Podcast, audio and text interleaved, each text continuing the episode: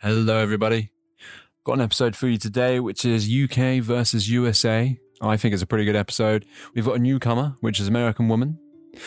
We have another episode coming out. I'm not sure when that's going to be. Sometime in the near future. And Dr. Onan is back for AI. So I've changed the theme tune a little bit today and added a few things in. Let me know what you think about it. If you don't like it, just shout at me and then I might put it back, or I might just change it again. No, I'll put it back. I hope that you have a good time listening. It goes on for, I think, just over an hour. So if you've got enough time, why not listen to it all? Thanks very much.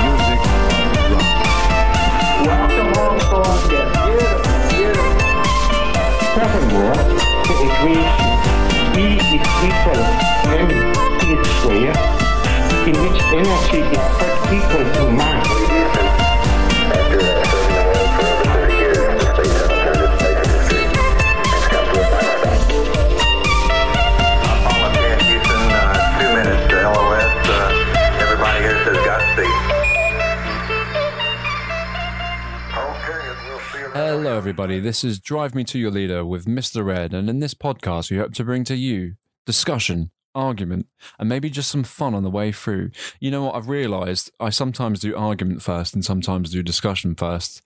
And I haven't decided which one sounds better. So, you know, discuss. I'm going with discussion this week. So, um, we've got American Woman here, a newcomer Yeah. to the show, to talk about UK versus USA. Yep. And you're going to be defending the UK, aren't you? No, not at all. No, I'll be defending the UK, which I think's the impossible task. But you're going to be Yeah. surprised, I think. A lot of people from the US are probably going to be like, why is she defending this country anyway? So, What, as in the US? yeah. Why do you think that? Because a lot of people don't like living in the US either. Well, where you know where would you live though? That you know that's a serious So question, that's- isn't it? Like, The- if you didn't live in the US, where would you live? I don't know. The entire world is a bit abysmal. Abysmal. Jerry Cipriani was abysmal. no, no, I just I just hear people say that when they live in the UK or live in the US or they live I don't know in France or whatever. It's like, well, if you didn't live there, where would you live? And they never really give me a good answer. Some people No. do. They're like, oh, I'd live in like I don't know, like Sweden or something. And then they come up with their own reasons for it, and it's like, oh, okay, but it's not a lot different, is it? Really? no. You get used to the things you don't like about the place you live or were born. Yeah, I just, I mean, I wouldn't move to Saudi Arabia. Well, no. No offense if the, uh, there's, I don't think there's any listeners in Saudi Arabia at the moment, but if they're, well, I suppose I'd be banned there, though, wouldn't I?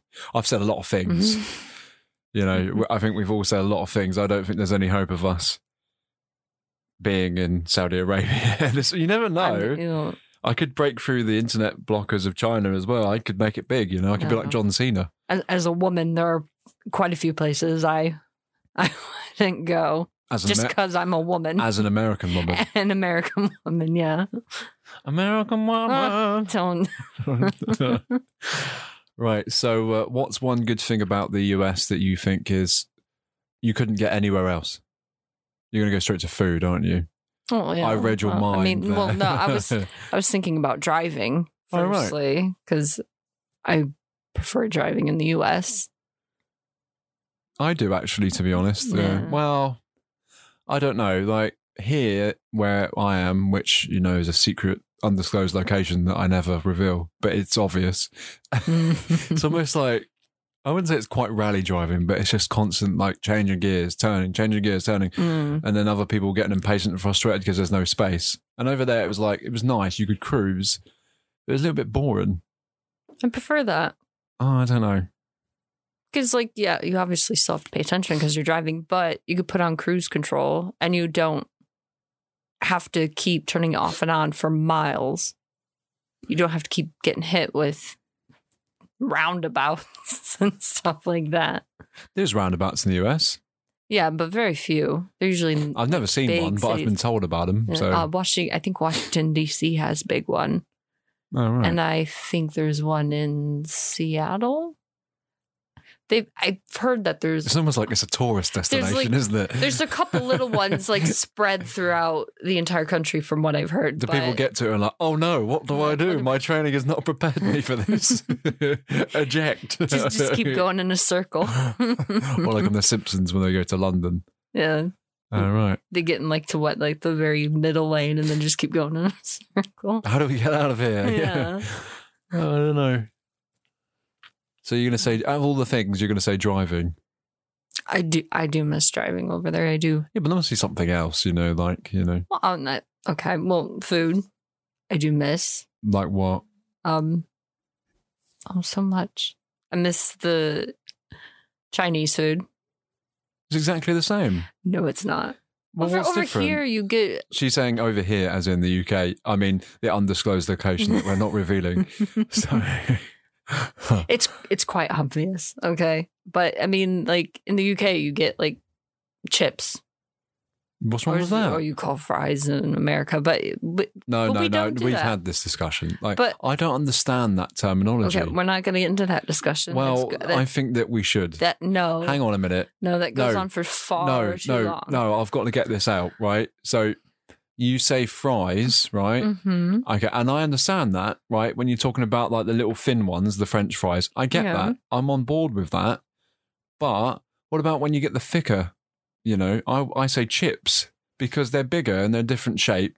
You know, and you know, they're just not the same. They don't necessarily taste the same. Well, and you know, I've talked to you about this before, and as you know, I'm like a potato queen.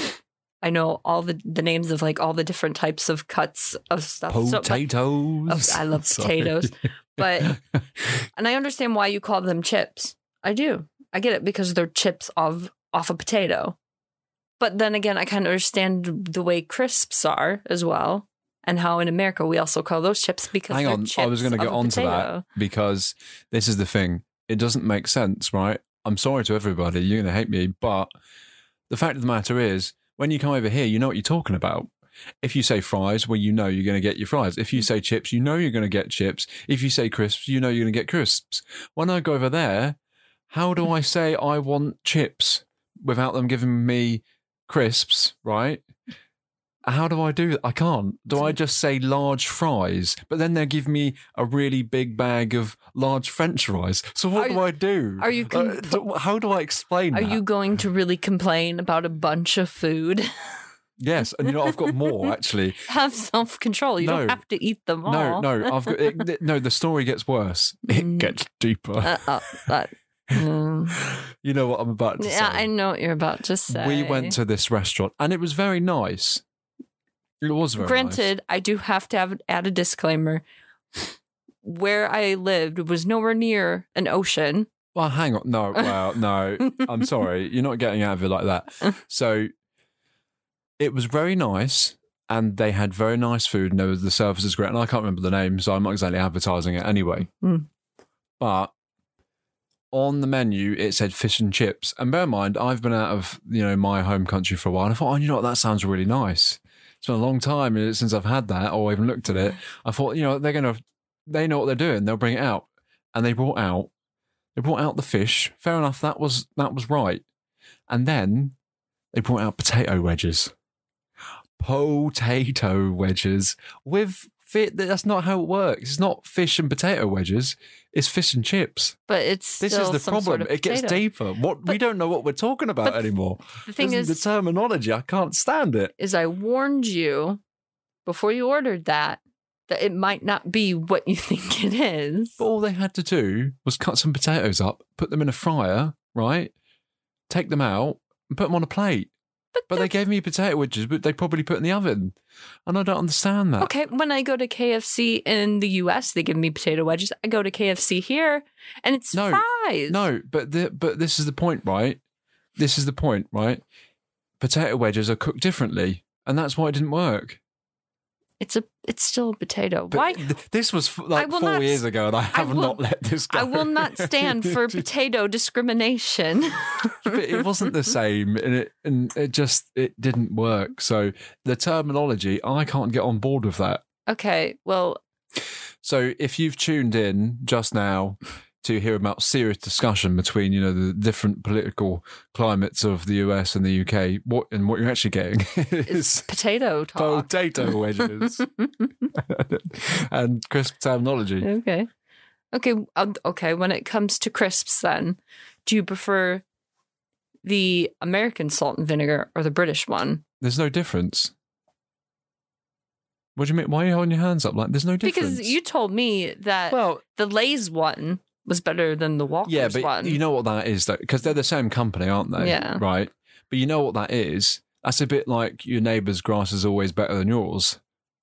Do you know what I'm saying? You, you turn up, it's in this big bag, and it said something Mm. Yeah. different, but it looks the same. It's like, oh, this is nice. Oh, Oh, bloody hell, what's Yeah, that? the- what's that? ni- That meme? Bloody hell, this is nice. This is. I'll tell you what. This is- that's what. oh, that's yeah. what lays. This is bloody nice. This is. that's another thing that I. It's a bit. It, what I'm about to say is a tiny bit political. Because, Oh no! How dare you do that on this controversial But show? And I've talked to you about I think last week or whenever it was, literally was calling Jesus a con man. So if you're about to mm-hmm. one up that, Oh, you've got I'm some not. competition no, to be honest. d- this is. But in the UK and a lot of Europe, they're very into the environment. Gotta help the environment. We gotta use less of all this stuff. right? But when it comes to crisps, what do you mean? it's always in single packets. You get a big Well, bag no, and it's you- filled you with a bunch of single packets. You can get the share packet, but it's nutrition. That's what it is. You don't want people overeating. Yeah, but so so it's here. You can either learn to have you know willpower and stop eating, you know, and not sit and Oh no, an I- entire I, get family that. size no, I get, bag, I get that. or you can produce more litter and then have a bunch of people complain about litter. Yeah, but the, the crisp packets, believe it or not, is quite a difficult one for recycling because you can't put them in a normal recyclable package for the simple reason the freshness gets lost and then they go stale.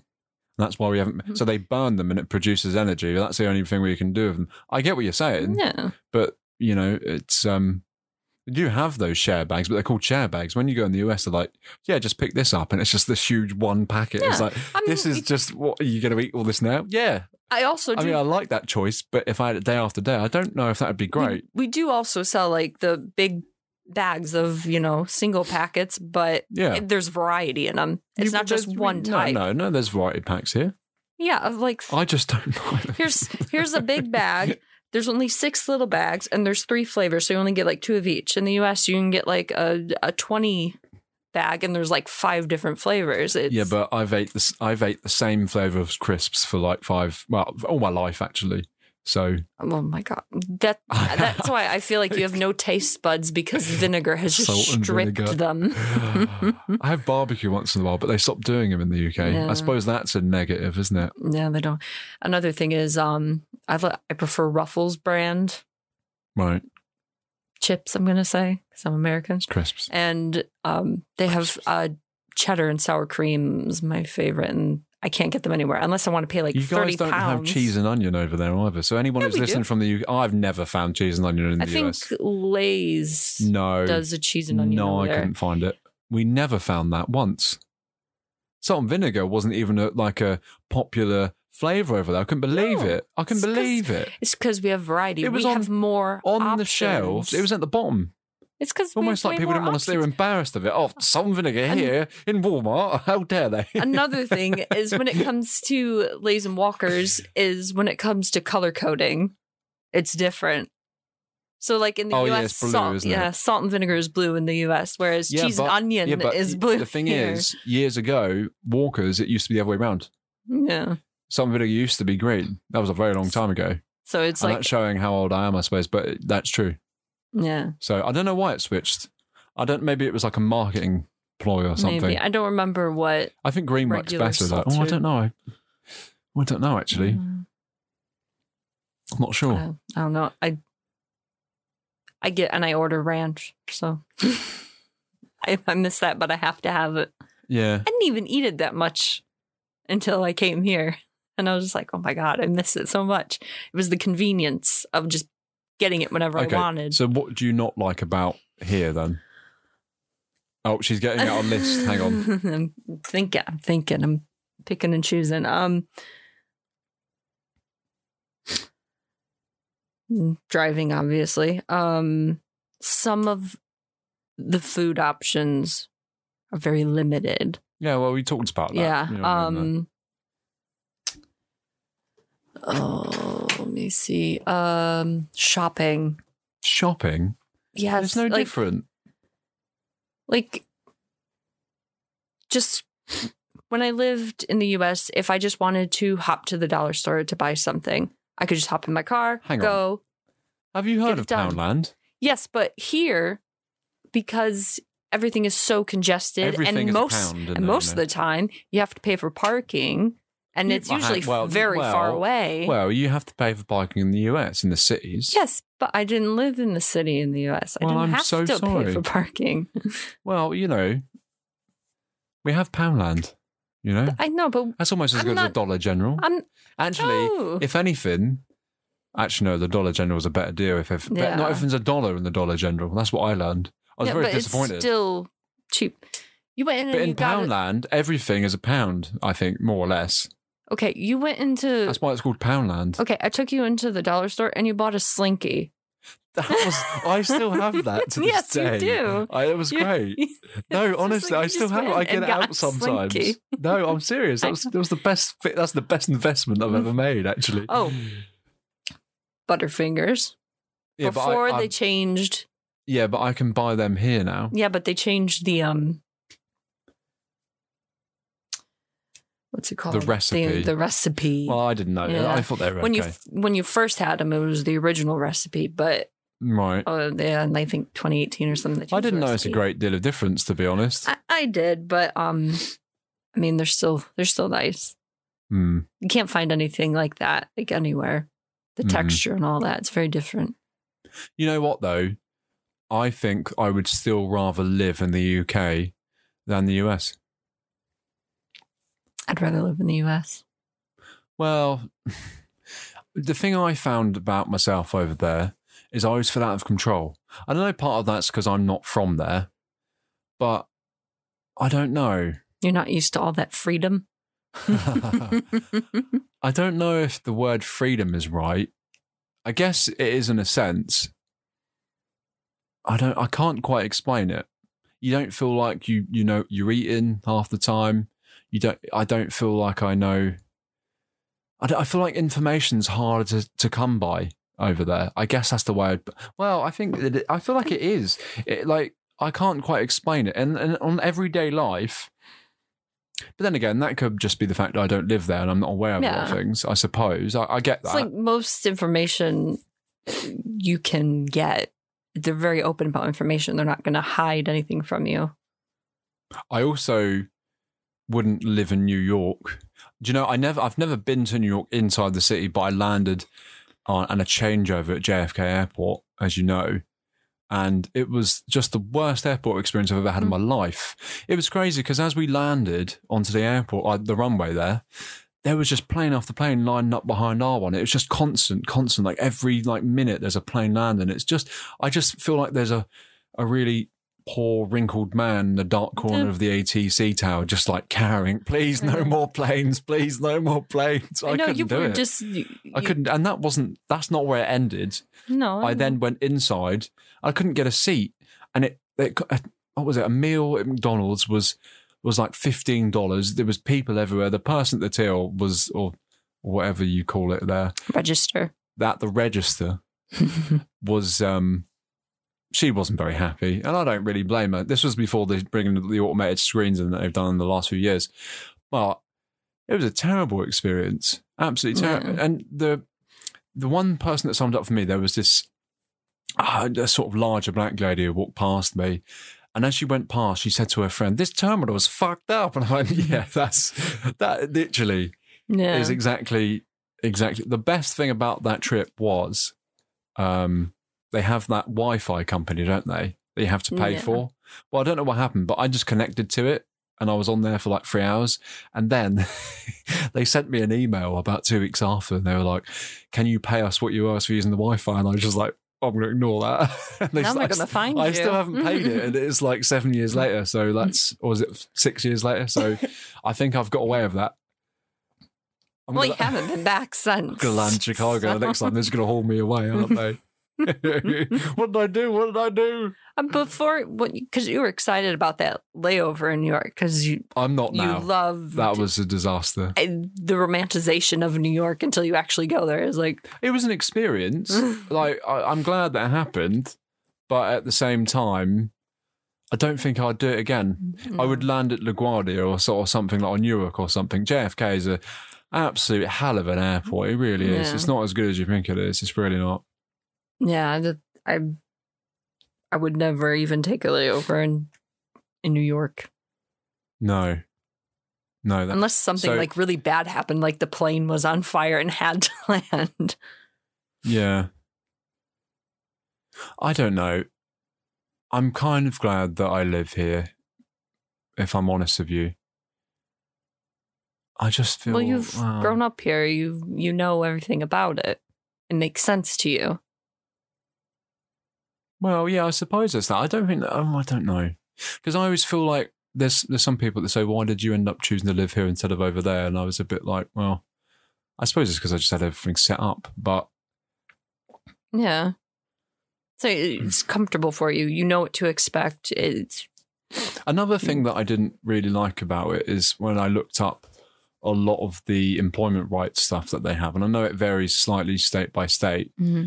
but it it's not great. Like a lot of it is very in favour of the employer. I don't know if anyone's ever looked that stuff up, but compared to um, compared to here, I find that. I mean, um, to be fair, it's got worse here as well, employment stuff. But I find it's not great at all. To no, I think um, in Illinois, you know where I'm originally from. I think Mm. they're very like. From what I've heard, like unions are pretty big for most most. Yeah, that's if you're jobs. yeah, well, that's the same here. That's if you're lucky enough to be in a job that's got one set up. But I'm talking Yeah. about if you don't have that, and many jobs don't here, many jobs don't over there in the US. But in those situations, I think it's in favour of the employer a lot more over there for the simple reason I tend to find there's a lot more statutory regulation in the UK over this stuff than there is in the US. The US is a lot more, oh, just get on with it yourself. And that's all well and good. You mm. say, well, you've got freedom and all the rest of that. But sometimes you just want a bit of standard protection. A lot of jobs things. over there do No, have that. I, Every I job find I've- it's a lot of it, a lot of it's in favour of the employer. I found. No, every job I've ever had has been if like Mm, especially if it's more than just me speaking up to the manager like you can't function the place if all of your workers are basically saying hey look this isn't right we can't do this if you if you don't fix this yeah. Well, I don't know. I just it I- just depends on this like you said the state what's the also basic depends on the job holidays over there? So for here, the minimum basic they can give you is twenty days plus nine of the bank holidays, depending if you're in a retail job that, Mhm. or whatever. So it'd be about twenty nine. Mm. What's the minimum there? That's what I mean. know. You I've- don't even know the minimum. I don't even know if it has one. I'm not even sure I to be know, every time I've had to, you know, this is take what I'm time, saying. every time I've had to take time off work, obviously I've haven't had a job in which I made more than minimum wage and Right. you know, so and I was part time most of them. So I, but they did grant me that that time off. It wasn't paid, but they didn't fight me about it. Yeah, no. I, I, the thing is, I think that's if you had a bad employer, they might have done. This is what I'm saying. And here, they wouldn't have been able to because I have to give you a minimum set about. I actually had a disagreement before with an employer years ago, and they messed up their their electronics of it, their system of it, and they ended up trying to give me 19 for a year. And I was like, no, you have to give me. This was excluding the bank holidays. You have to give me a minimum of 20. And she was arguing with me about it. I said, you, you can't do it. It's illegal. And she couldn't, she didn't like it. but that's the way it was. Yeah. Well, I know like so that's um, what I'm kind of talking about there. That sort of minimum statutory regulations. Yeah. Well, of- I know like the main top careers Mm. that people need, like you can't be Mhm. without, are like, you know, like nurses, truckers, all of those Yeah. that you need them. And the, I think they, for the most part, as far as I know, because I grew up around nurses and my Mhm. grandfather was a truck driver, they've got like the best. yeah. They did get the best. So, because they had to fight for it Mm. and they did get it. So I don't know what it is like in every company, every That's what other I'm saying. state. But here, that's this is what I mean about more in control. But he- here, it's le- it's not ambiguous. There's that regulation that states that it has to be like that countrywide. And I know people in the US, especially, get a bit shifty about that sort of thing because they think, "Oh, government intervention," and I get that. But at the same time, wouldn't isn't it just standard reasonable thinking to think that a basic set of rules for ever that apply to everyone is probably a fair game? yeah, I You I- know, I, I don't think there's I any do argument know- that, is there? I do know a lot of people like in our generation and younger are fighting back, you know, against Well, they're not. like all that. They're Uh, trying. Well, to. they're not because if you look at, you know, if you are in that age group and you're listening, you're probably not because the they're the statistics say that they're the most likely to be positive about unions, but they're the least likely group to be part of one.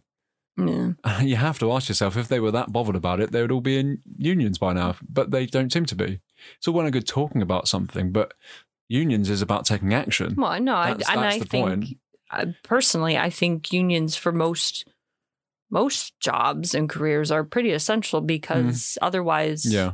you could just basically modern slavery at that point. They could do whatever they want. No, well, no, some things are illegal, but at the end of the day, like, uh, I don't.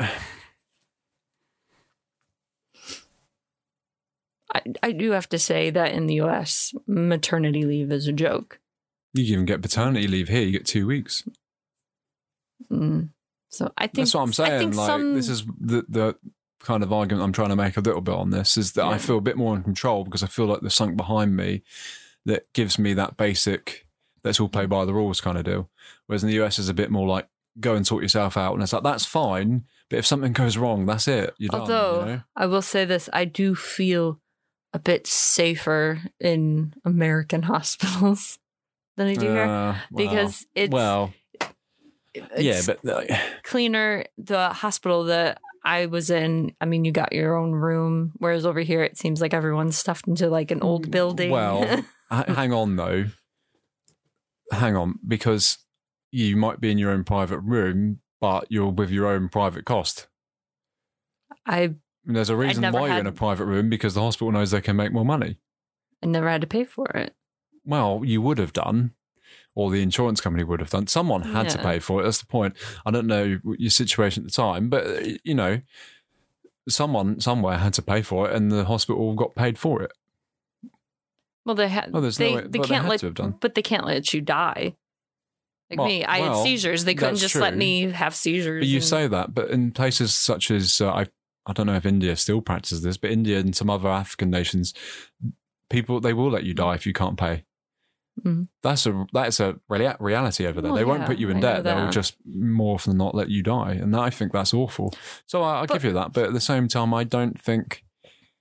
But although I have heard, and I know you have told me that this is pre-pandemic, that it was Mm. perfectly fine. The NHS, Oh no, GPs, no, all no, that. it wasn't. No, it's not been fine for a long time. Uh, well, I just like now, Yeah, just the ability just to talk to a doctor.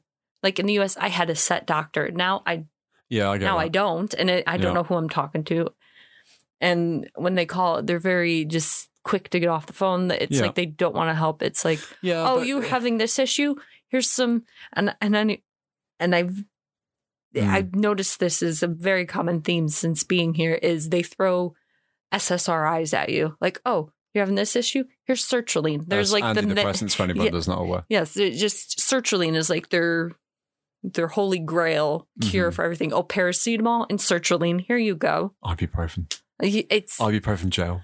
awful. Also, another thank you for mentioning that. Another thing, when you go to the store and you have to buy like ibuprofen, paracetamol, you're only allowed to get two boxes at a time. Yeah, so people don't kill themselves. Yeah, but what?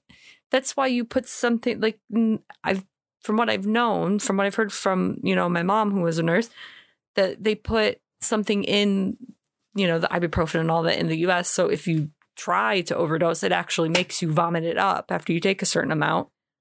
That actually happened to me on accident because I had uh, root canal tooth pain so bad. Well, yeah, but, But- I mean, it's just a safety precaution. It's not a big deal, is it? Really? I mean, they're not disallowing you. I mean, you could go into the shop near it and get another two packs. There's nothing really stopping it. Basically, That's what, inconvenient. well, no, I know that, but what it's basically saying is, if you're having this thought right now, then maybe if you had to go to another store, you've given yourself ten minutes to think about it. Yeah, but you, but you could. I don't know if it's a good it's or a bad thing, but you it, could but, go like- to the the pharmacy and get codeine over the counter. Yeah, but the the idea is that they're meant to give you some sort of interview process, even though it's not. You know, No, they don't they do they, that. do, they ask you questions if you buy codeine. what like like What are you going to do with it and, and things like that. I've gone to uh the pharmacy and asked for it because I was having that tooth pain real bad, Yeah. and all they asked was, "Is are you taking it?" I said, "Yeah, it's for me," and that was Well, it. They're legally advised to ask you more than that, to be fair. But I think yeah, it probably depends on who's maybe. working, but Yeah. it's like Yeah, but the thing is about the health system in the UK is it's not bad because it's bad because of how it's been run and how it's been managed. yeah, And I don't say, and I, the thing is, you get the government here who always talk about all the investment they're making into the NHS. There's been a lot of building work going into the NHS. That's true. The problem is they're just throwing money in it and they're not really looking at the problems, which are a lack of staff, a staffing problem, which they're doing nothing about whatsoever. yeah. And it's also an increase in usage. Um, so even if they build new buildings, which they are, they've got no one to, to run them. And the biggest problem with that is because about 20 years ago or so, maybe a bit more than that, they made nurses go to university instead of an apprenticeship. Yeah. Now, why that I mean- decision? Why uh, why a nurse needs such high education? I don't understand. I'm not saying that as a as a negative. I know they're very intelligent people. I'm not trying to say that. I'm just saying that I don't understand why they need to go through years of higher education when they should be on the job learning how to put needles in arms. Exactly. You and know what I'm saying? and like my mom told me when she was in nursing school, they didn't even and I know I don't know how nursing schools differ from here and in the US. Right. And this was like mm-hmm. 20 years ago. She told me that they didn't even teach her how to do an IV. They just handed her the needle and said, "Here, do an IV." I mean, Yeah. I learned phlebotomy, so I had I learned, you know, basically how to do that and draw blood and all that. But Yeah. they just in nursing school back then, they were just like, "Here you go. Learn it. Do it yourself." Yeah, and I don't understand. I mean, maybe not quite that extreme, Yeah. but like an apprenticeship or whatever. I don't understand why they have to university. So they've got a staffing problem with that. I mean, doctors are going to university for years and years, and the cost that they're paying. I don't understand why anyone would go to You- university for nine thousand pounds a year, I mean, and I, and they're making it actually more Yeah, more intense yeah. when you start paying it back. I think it stays with you for forty years instead of thirty Yeah. now. And you've if you when you start earning over twenty five thousand pounds a year, you start paying it back. Now I don't know about you, but I wouldn't want to go and you know become a doctor or a nurse for five to seven years of higher education and then end up with over sixty thousand pounds worth of debt. When Yeah. in those five to six years, I could have got myself a career somewhere else, earning a lot of money without the need Well, to. I mm. don't, and this is the problem. There's no staff. No one wants to do that. Well, and not, and not just that, but what it seems like is because GPs seem to be just disappearing. Well, the- the and that now the, the nurses, the pressures of the job, isn't it's it? putting all of the pressure on the nurses to get stuff done. When obviously nurses can't um, prescribe medication and all that, but they have to do what they can because the GPs just The thing is, don't I seem I to be very interested in their I job don't anymore. even understand. I mean, I'm not going to talk about pay in the NHS because I think it's standard that you pay people over the rate of inflation so they don't become poverty stricken. To be perfectly but honest most with of you, them are, unfortunately. you know, I mean, all the places they they waste money. I what's so wrong about paying people what they're worth. Yeah. I don't understand that at all. And, and put that alongside the fact that they're going to be tens of thousands of pounds in debt. Why would you do it? And this is the thing I don't really understand. It's set up to work. the system will work, and I, well, it'll be difficult to get it to work in this modern time with more surgeries, more operations than they had when it was set up. Yeah. I get that, but it's not impossible. It's uh, there's been a, a few political choices that have led to this disaster that we have of a health system. It's not the health system itself that's failing, and that's the frustrating thing. And it's the frustrating thing trying to explain that to people on the outside when they say, "Oh, look, this is how this government-run system works." And it's like, well, you're right in the sense that the government are the ones failing it, Yeah. but you're wrong in the sense that it's the system itself that's failing because it's the system, and it's not. Yeah. And it's really frustrating because over 20 years ago, it was working fine. Now, what's the difference? Well, there's been some political decisions, and the first one being education. Yeah. Making Yeah, it, that- they're basically, basically, both parties over the last 20 years have put up walls in education. Yeah. That's the bottom line. And that, I mean, and you, Routes to people's careers. and as long as you've known me, I wanted to be a nurse. I wanted to, because I was in college and then I had to drop out, but, and I wanted to be and go back to be a nurse. I wanted to Yeah. do nursing school because I grew up all around it. My grandma was a nurse. My mom's a nurse. My aunt was, is a trauma nurse. Mm, And now I have a couple cousins that are nurses as well. yeah. it, and so I grew up looking at my mom's medical books and all that. So I seen some pretty grody stuff from a young Yeah. age. So it interested me. But since coming here and seeing that, yeah, I could still be a nurse if I wanted to, but coming here and seeing how nurses are being Are treated, paid think, and how yeah, they're being word. treated, I just am like, Yeah. I, w- I would not want to be a nurse here. Mm. I would not want to put myself through that. With No, my job and- and now, there's it's already many stressful. People that are exactly the same as you. Why would I want to do that when I can go and do something else completely unrelated?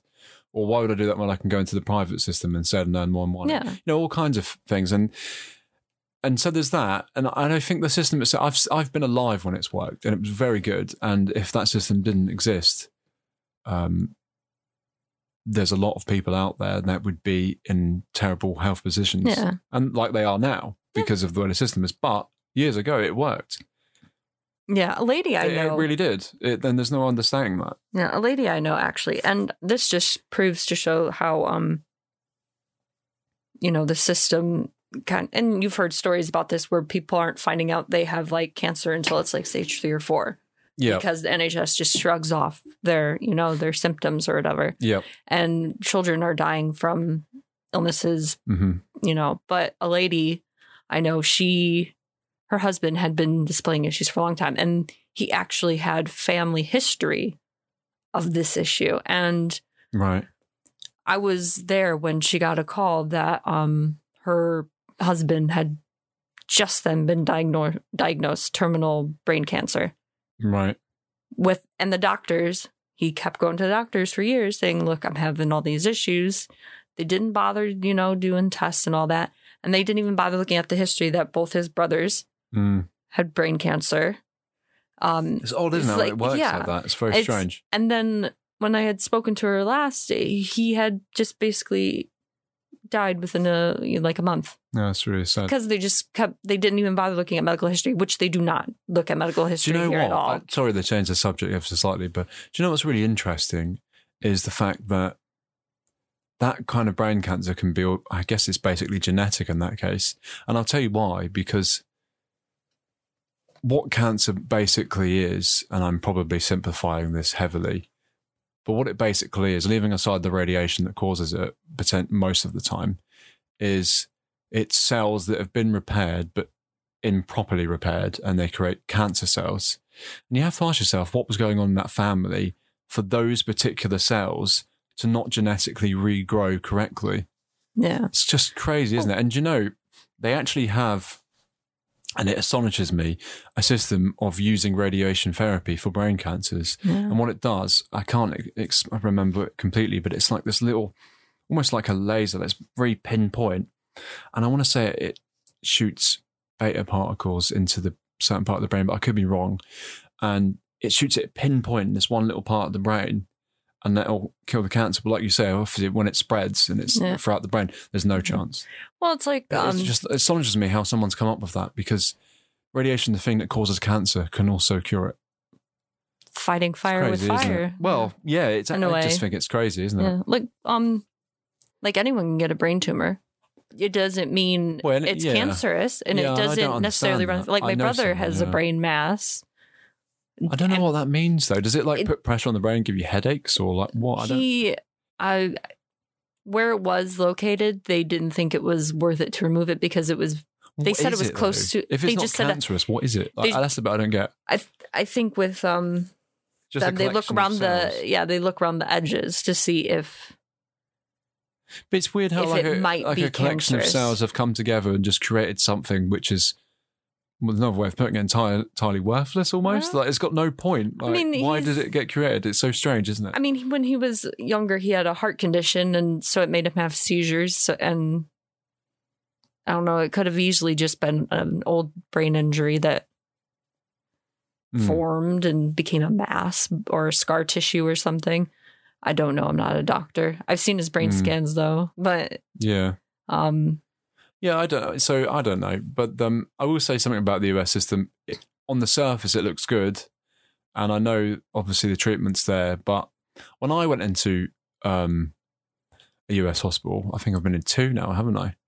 And on the, the first thing I noticed on the door yeah, is the no entry sign with a gun in it. Basically, Yeah. no guns inside. The fact that a modern country has to display that sign in the door to a hospital scares me. And I don't mean it in a sense of oh, I'm scared of weapons. I mean, I've shot guns before. It's not a big deal, but like the fact that you have to put that there shows how rife that kind of ballistic weapon use is in that country, which is astounding. It's astounding to me. Why I don't understand why a civilized nation with a civilized populace needs that kind of firepower so I mean- en masse. It's it's maddening to me. I mean, I don't want to get on the topic of like um guns and all that I don't because I, I don't really have requirement of it. I I don't know.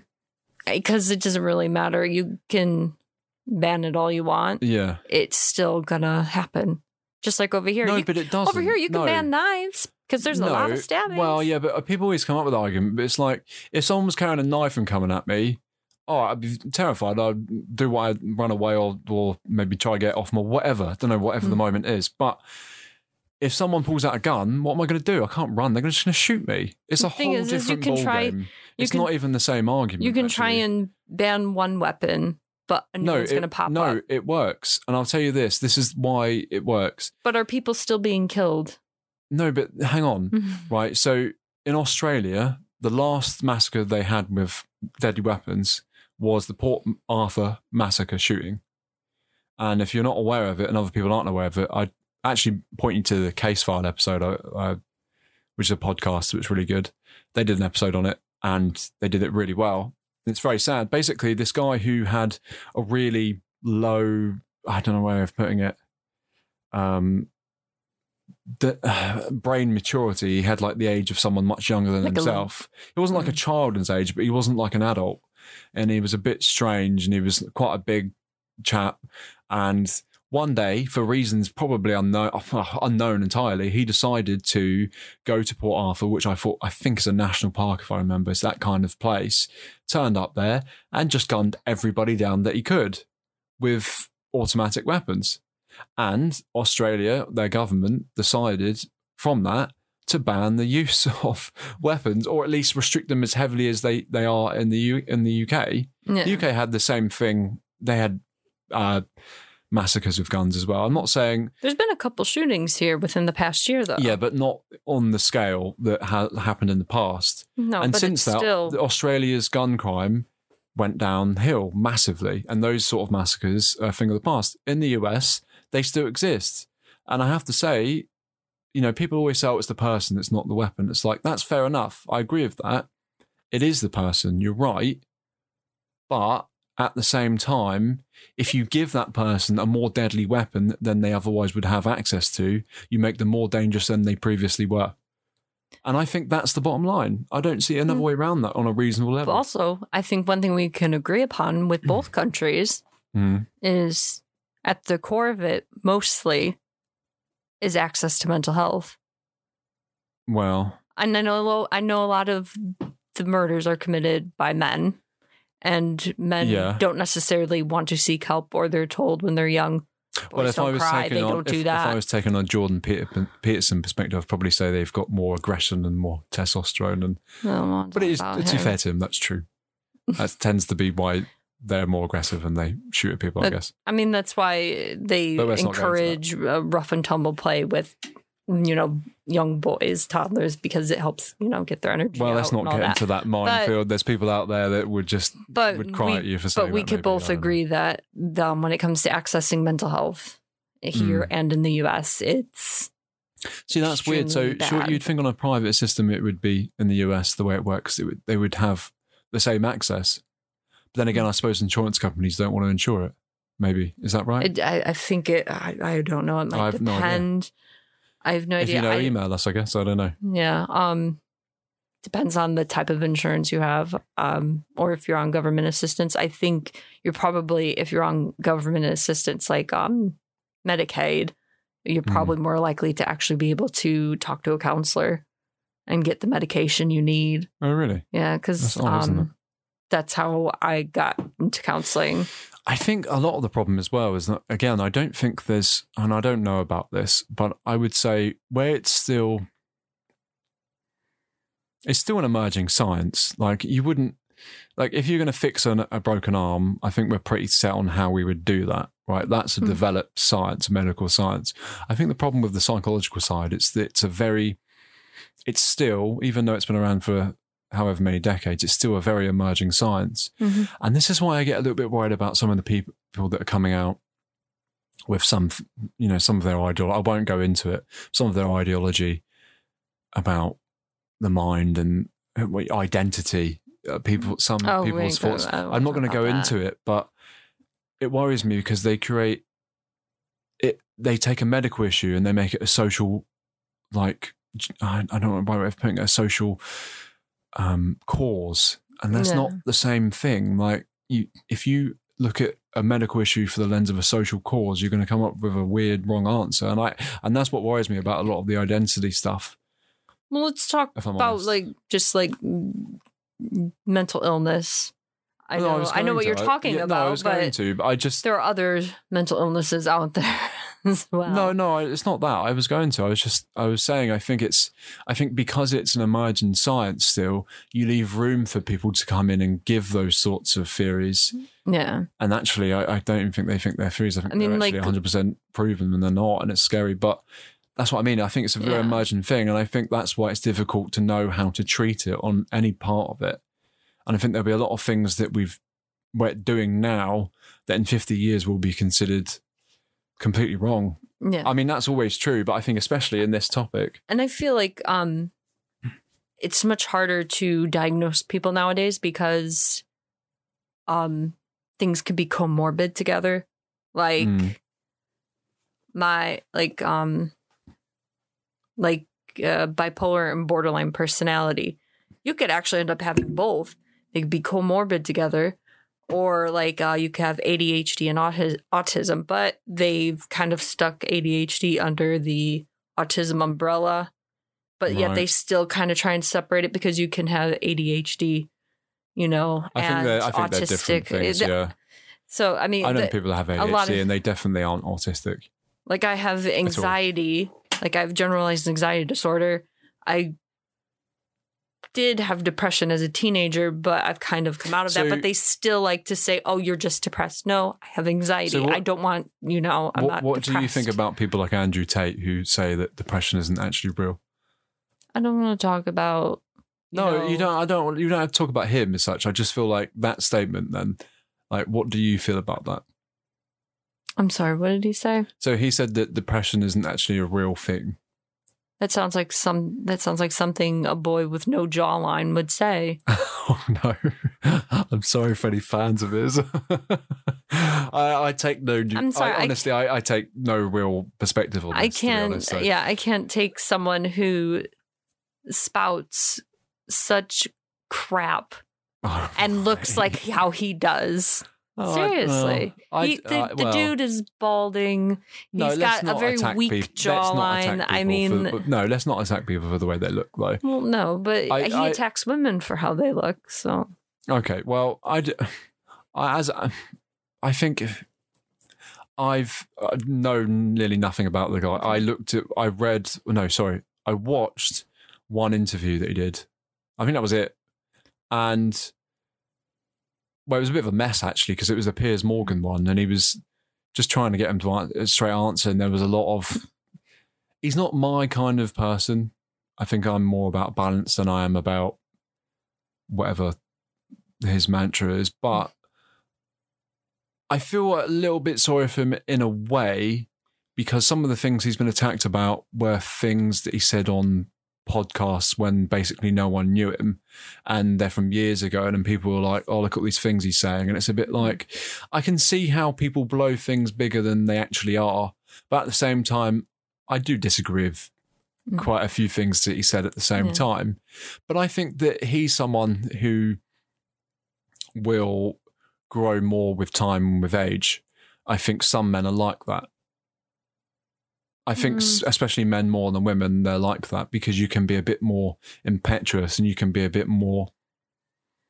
I mean, there are Um, some you know. some men who kind of stay like that until they're Maybe, almost on their deathbed, and they're like, "Oh, Trouble is, wow. especially if it, if he gets famous They're and very rich from it. it- yeah. exactly. I don't know, but But uh, when it comes to people like him who say stuff like that about, you know, oh, depression's not real, anxiety's not real, right, it, it just shows how insecure they are in themselves. Like they're right. trying to show how overconfident they are yeah, and how repression, isn't it? narcissistic they are. Well, but really deep down inside, they're they're trying to repress. Like Yeah, I actually do not feel good about myself. Well, the, I've said this. I, I think there's when it comes to depression and anxiety and things like that. I think there's two routes that people tend to take. I think I'll say women generally because I think probably because of the you know more of the the chemicals inside women and men's brains. I, I'm not an expert on this stuff, but I think they tend to evade more and tend to um yeah evade and try to avoid whereas i think men especially like him they try to repress and Yeah. they try to say, "Oh, nothing's wrong. I'm going to get angry." And actually, I think both ways are an inability to deal with the thing that you're going through. Like I said, I've said many times, is the best thing to do, at least in my own experience and from what I've been taught, is to find balance. And I don't think people like that because it comes across as a bit boring. Mm. But balance doesn't mean you don't get what you want, you don't work hard. It just means in those situations you're able to keep steady within yourself and make the best decisions available, right? It Mm. doesn't it, it do you know what I'm trying to say? Yeah. So I think it's a way of trying to process the thing in front of you and use a bit of wisdom rather than trying to evade it or trying to repress it. And I you know, I think that's what a lot of people get caught in. Maybe you're right, because that mental health access probably you see I looped it round so Yeah, I the- was waiting for you to. well, I, I think those two prices, you know, maybe it's because of lack of that. But in the same time, even though there's a lack of it, I also think there's a lack of knowledge of what to do I- as well, in a way. Yeah. You know, Well, like right now, I'm doing CBT, which has actually been quite helpful for me. right. and it's forced me to actually like i had the other day i had to look at like a wheel of emotions Yeah. and i had to you know find the emotion to say how certain things made me feel and i was like it was a bit overwhelming for me because there were just so many yeah i didn't Mhm. even realize it because you know even men would probably think oh there's only like four emotions angry more angry Yeah. So Yeah. if you had to choose, what would you say, the US or the UK on healthcare then? So you got US. uh, yeah, you got a biased view. Yeah, I have a biased If you view. lived here maybe 20 years ago, I think you would say the reverse, i do have a if I'm I- honest. I do have a biased view because whenever I've needed something, Hmm. I've never been ignored. thing is though no. the strange thing is i'm not particularly a political person in the sense that i'm not party affiliated but there's a very interesting statistic that every time the conservatives get into power in central government the waiting list yeah. on the nhs becomes a lot longer and every time labour get in it goes down now what do they make of those figures we i don't know but i think you have to say you can see who cares about the issue more from that one Yeah. graph i think to be honest with you. And I have to say, I think a lot of the issue, I don't think is just with the NHS in the UK, is I don't think a lot of it's just economic. There's economic reasons why they've had to take some things, but there's a lack of real passion about doing it Yeah. within the Conservative government, and that's the bottom line for me. Yeah, like There's a lack of passion of making it work because a lot of them don't even use the NHS. A lot of the politicians on the Conservative Of course not. They they can afford private. Well, exactly. And there's that lack of passion, and, um, and the a minority in the party probably don't even want it to Yeah. exist. And most so- of them, obviously, you know, they came into money already. They never Well, had to don't grow up probably We- we using the know- service. We don't know what their background is, but yeah. But also, like in the US, when I was able to do counseling, the counselor asked me like three, four times, it's like, please talk to a psychiatrist. I really want, wish you would talk to a psychiatrist. And when I finally did, She's crazy. she, she asked me this- questions. You're building up this like, picture. okay, this this is I believe this is what's wrong with you. I want you to continue counseling if you want to try medication, blah blah blah. And now I've been trying very hard to get on a list to see a psychiatrist here. Oh yeah. Well. And I finally am now on a wait list as of Yeah. today. So it might be a year. The- again, well, it'll be longer than that. Mhm. Again, that's a staffing issue, though. yeah, that's but something that could be fixed. That's the frustrating Yeah. thing about it. That's a start. That's because they can't get people to fill those roles. But again, we're not educating people uh, about to become a psychiatrist, and when we are, we're expecting Mm. too much of them. So of course you're going to have a lack of psychiatrists. And then you say, well, we'll look outside for other countries. It's like, yeah, but so's every other country. Yeah. And now we're trying to compete with them. Instead of competing with them, why don't we just train people that already live here to do it? Yeah. Actually, I'm not saying it wouldn't be costly or whatever, but the returns over time would be far greater, surely, for Yeah. everybody. And that's the frustrating thing. It's there, but it doesn't work because they don't care. no. They don't care the fact that you can't see a psychiatrist. Not really. Otherwise, they would do something about it already. And I understand, like, the, the, there's very few therapists and psycholo- Mm. psychologists and psychiatrists, and they're probably very overwhelmed because, oh, absolutely. let's face yeah. it, uh, you know, everyone's crazy right now. All over the world, everyone's a bit nuts. Do you think they are, or do you think it's social media that makes them that way? I think it exacerbates. I think it doesn't help. Yeah. Oh, well, anyway, I suppose it's not not a social yeah. Media episode, but yeah. No, but we we can talk about that later. But I do think when it comes have. to just. I do think when it comes to general health care with doctors actually answering you and helping you, whether you have insurance or not, I do think US is better. Whereas over here, you're very much shrugged off Yeah. and you have to push very hard. I should not, I shouldn't have had to push to get my gallbladder scanned because I had, you know, a couple gallbladder attacks. You know, I shouldn't have had to push for that.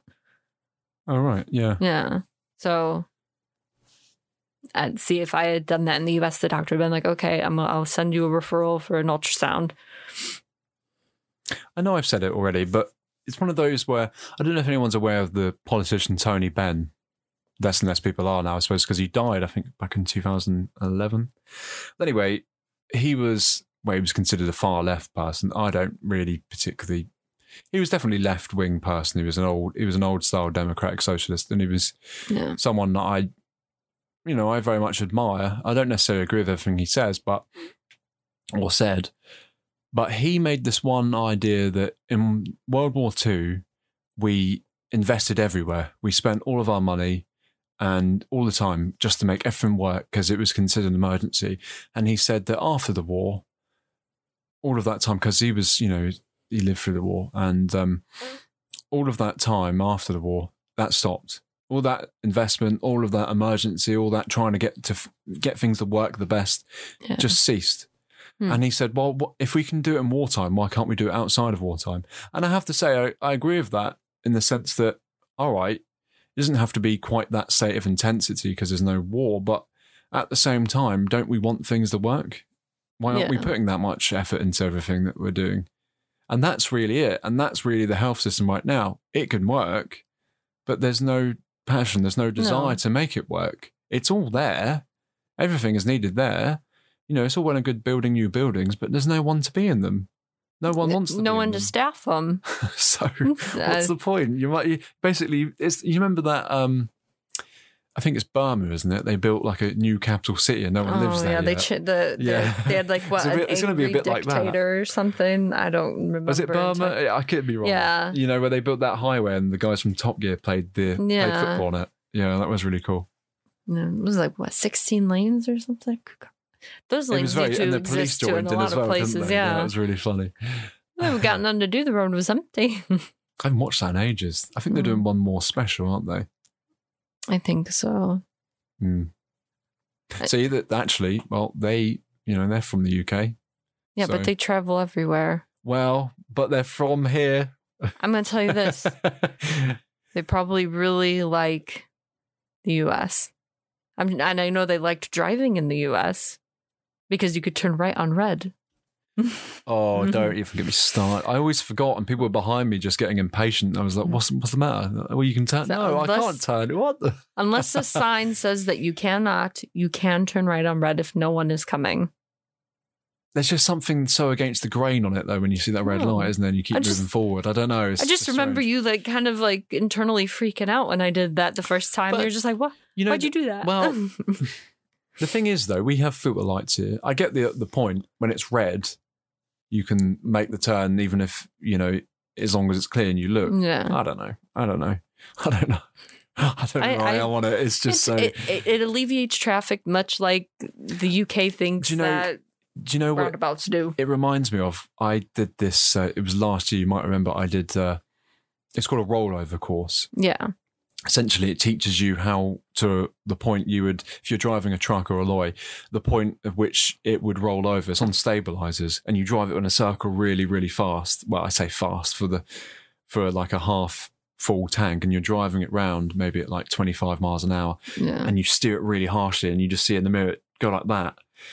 And the thing is it's so against the grain because you know it's coming and it's so against the grain i don't want to roll this thing over and your instinct is like just keep it straight don't get and then he's and there's the guy next to you instructor and he's just saying gas gas gas gas gas and you're sat there just like oh no oh no and you just see it go over a bit like, oh i don't know it's one of those isn't it when you see that red light it's a bit against the grain No. But I've also had to Maybe. drive in, you know, very deep snow and ice. So I've had to we learn don't how really have do, to do that, that. here. that's a benefit we don't really have snow at least in the south where you know Yeah. we are not because this is an undisclosed Like, location yeah, like like the, the the only time I really miss snow is like between like uh Christmas Eve and New Year's Eve because it's like it's that time where you want that like white Do you know- i'm going to say something really sad oh God, what? I've never had a white Christmas.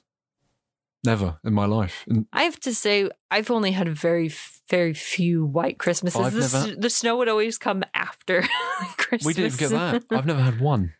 It always come in February when the the most February is the deepest, month. the, the most deepest, depressing month of the year, Yeah. and it would come then. So I don't want it now. Mm. I wanted it two months ago when it would have meant something to me. well, remember the the fir- remember the first time you came to the U.S., you got to see you know all that snow, and how terrifying it yeah, yeah. I got to see it all right. We landed in it. Yeah. We landed in an ice storm. And when he, do you know, actually, there was this girl sitting next to me. I think she was from Essex or something. And um, we'd be talking, we'd been talking on and off throughout the flight. But when it landed, it, it was strange. Like you, you, with planes, as you know, you probably know it, you come in the clouds there. You're above the clouds, then you go mid with the clouds, and as you come on the runway, the clouds are sitting low because they were heavy with all the ice and everything Yeah. and it just come in right at the last second and you could see everything the runway was there and it landed he didn't quite bounce it but where he hit it quite hard where you couldn't see the wing just like wobbled like almost Mhm. hit the runway and i was like "Wow." and everyone clapped and then the essex girl next to me she just went oh well that wouldn't have happened in england would it that's the most terrible Essex, Essex accent I've ever done. but it just, I don't know, it did. It enca- mm. just sometimes I get those moments that just encapsulate when someone says it. It's like, oh, that wouldn't have happened. I was like, no, But either way, you, it wouldn't have happened. either way, you made it. You're alive, but you got to see all that Oh, that's snow. great. Yeah, yeah. That's You great. got to see the, the and the snow stuck Do you around know the whole time you were there. the as well. also, when I landed there, because everything was delayed because of all the, the icing and all the rest of it, and they couldn't get the door open on the plane because it was frozen, closed, all kinds of things. And then just because they couldn't get the door open on the plane, right, by the side of us, a um, I think it was an Emirates flight landed, or was it Saudi Arabia, some area like that. Mm. It landed next to us. And my initial thought, oh, that's cool. It was like a really big plane. You could, I think it, I couldn't say when it was. Had an upper deck. I don't think it was a 747. I don't, I'm not sure. I think they make that. Anyway, um, that land, I thought that's really nice. It was really interesting to see. And then by the time we opened the door and we got to the security checkpoint, everyone on that plane next to us had got off. and that would be fine. But it was my first time going to the US, wasn't it? Yeah. and I had to wait in the first line, the really long one, because I couldn't fast track because I'd not been before. That's how the system works. So I got stuck behind every person that came from like Saudi Arabia or wherever they came from on that flight. Yeah. No, I'm serious, and, No. it, and that's and I, I don't want to sound like you know, but you know what they're like at you know at security checks. Like they see all these people from you know Arabia and that coming through. The they were just taking people into the secondary room like it was like candy to them or something. It's, oh, this is a bonus wa- for me. The And do you know weather's the wor- already crap. Let's Well, make it worse. that would have been fine after my wait, but the worst part was they dragged me in there Yeah. as well Well, uh, into well, the secondary room, you- and I don't even know you why. were, you were the you were the token. Uh, it was just full of people from that flight, and I just thought this is. Although you did kind of out yourself, so Well, th- do you know what? It was it was a really bizarre situation because the people, the officers, was the whoever they were, the clearance officers on I don't know what they're called. They were. I've seen them in a show in Chicago. That's Mm. where it was. I've seen them on the show that they do, the you know the documentary Yeah. style. So I'd seen actually a few of them on TV before, and then they we got into the secondary room and they all acted like really terrible people. Like they were the worst. Like you saw on TV, there was this one guy. I think it was like I want to say it was McCarthy or it was something like McGeary, Geary, something. It was some Irish name. mm. And on the TV, he was like all smiling. He was like really nice. And then I saw him in the secondary room, and he was the biggest. Literally, he was horrible. He was horrible to everyone. He was smarmy. He was like really arrogant, and they were all doing it. They were taking pictures because there were so many people in the room. They were laughing about it, and it was Mm. really unprofessional. And the way they're on the TV compared to how they are in reality was scary. well, It- yeah. it, was really scary because it was like these are like, oh, When you're being so fake, isn't it? when you're being filmed, you're gonna act different. Oh yeah, Yeah. absolutely. But it was one of those where but it was. Yeah, Yeah. I couldn't believe how. I mean, I was okay because like the guy I got eventually was a pretty stand-up guy, and I was like, "Well, I don't even know why I'm in here." And he was like, well, "Neither Mm. do I." And he just was like, "Okay, fine." But I felt really sorry for all the people in that room, regardless if they could get through or not, because they didn't deserve that sort of treatment, Yeah, regardless exactly. of why or how they were trying to get into the country. They just. The problem is, you can do it because it's an it's an international transit zone, yeah, so it's international law, not US law. yeah. So they got away with it. Yeah. Um, if you think that's bad, It imagine was. what imagine what it what probably happens in New York. 'Cause Oh, a lot of them know, probably go to New York as well, so don't it know. probably gets. Yeah, you thought they would land in something like I don't know, like a back end of nowhere airport, wouldn't you? Be like, oh, hello, howdy, I'm here. God, I don't know, but I I me miss flying, and now I miss America. well, as you know, I still fly. I've got. um If anyone was aware of this, uh, well, you probably won't be. what? I uh, got Microsoft Flight Simulator, and I got all the everything for all the instruments, and I've been flying yeah, and and yelling at the, The air traffic controllers are really irritating. They've in the last four flights I've done, they've made me go around, which means you get right to the runway and then you have to take off again, basically, and go mm. around again. you just four times. cussing them out the Four entire ti- time. Wow, they're so irritating. it's like, come on. Anyway, And, like, So- now I'm now I'm homesick. so you're going to end on saying you'd rather live in the US. I haven't made this a home for you. My roots are in the U.S. What can I say? All right. I was, you know, I grew up in a cornfield, right in the Midwest. Humble origins. Yeah. Origin story.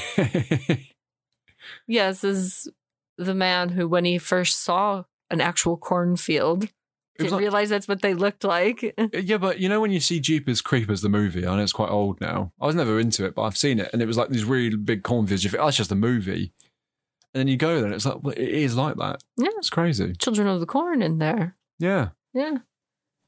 It's nice. I love it. you know why they grow corn there, don't you? Because you can grow corn anywhere. It doesn't matter about the soil. Well, the Midwest, uh, Illinois and Iowa. I think I think crazy. it's Illinois and Iowa have like a contest every year to see who can grow the most corn. so exciting. yeah. Edge of your seat stuff that is. yeah. You know, and on the final day, it must be nail biting. yeah. So I, I think they I think they still do that. oh It's- no, I was in the lead. Oh no, but there's been a late takeover by Illinois. but it's nice. It's it's nice to see that because it's kind of like No, because yeah. it grows in the Yeah, summer, so you get to watch it grow and you see how the summer goes on, you know, and then they start harvesting it, harvesting it in the fall, and then you start sneezing everywhere because Mm. it's they're throwing up everything. But I do. I miss summers there. Mm. I do very much. Like right now, it's hot and Mm. sunny, and I'm just like I'm so miserable here. Actually, I landed in, uh, well, I virtually landed in O'Hare, Chicago earlier, and that's who I was shouting at because their air traffic control is not up to spec, in my opinion. Anyway, they don't want you there. I had a disagreement. but anyway, all I'm trying to say is, is that they were having thunderstorms and rain. So you're not missing a lot at the moment. That was live weather. So, yeah. Oh. no, it was, seriously. but I love thunderstorms. That's another thing I oh, miss. Oh, Is well, I thunderstorms. I, win. miss the weather. I'm weather. trying to cheer you up. I miss extremes in weather, not extremes in people. Oh well. Anyway, mm. we better wrap this up, Yeah, seeing as you've I'm- decided that you would rather live in the UK. So we've. no, I, I No? don't. Don't start lying. I thought that's what you said. I said U.S. I'd rather live where my people understand me. I understand. Whereas you. over here, most of them think I'm from Ireland. So and call you Kirsten. and call me yeah my job calls me kirsten and so if I, if i ever do anything wrong it'd be like kirsten why'd you do that i'm like I'll look at my badge be like "Mm, that's not my name Anyway, let's. we just uh, said my name well, no, we said a variation of it. Yeah. So no that's not my name your name is American Woman. yeah okay Anyway, I think we'll wrap this up. i'm tired So now you've decided that i want to live in the us goodbye was that like an Anne Robinson impression was like, goodbye. Uh, yep goodbye Let's- did, did she make it in the US? yeah Really? yeah she had a show there She did the weakest link. Yeah. She did it in the UK as well. She went international. I didn't know. because because she is from the uk isn't she that was a great show, though. i don't think it lasted very long i think it was only a few seasons in the us but a lot of people liked the attitude She was had. hard. She was a hard Mm. lady, man. yeah Hard lady. all right well i'm going to bed You don't want to talk about Anne Robinson, no i don't but she is the gap between the US and the UK. She's bridged it. That's all I'm trying to say. What about Simon Cowell? oh, or the other about ones? No, don't worry about him. All the other, you No know, one cares about Simon Cowell. You so what? You know you've made it if you've made it in the U.S. and you're from the U.K. no, I'm saying if you make it in both places. Exactly. Well, she didn't last very long in the U.S., so there's only a couple seasons of the show, I believe. Anyway, Hmm. my point still stands. Okay. All right. right. Thanks very much. Thank you for coming.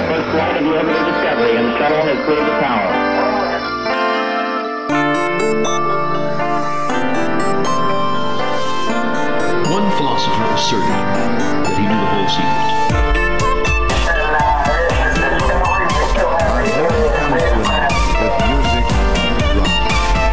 Welcome home, Columbia. Beautiful, beautiful. Second war, it reads, E is equal in which energy is equal to mass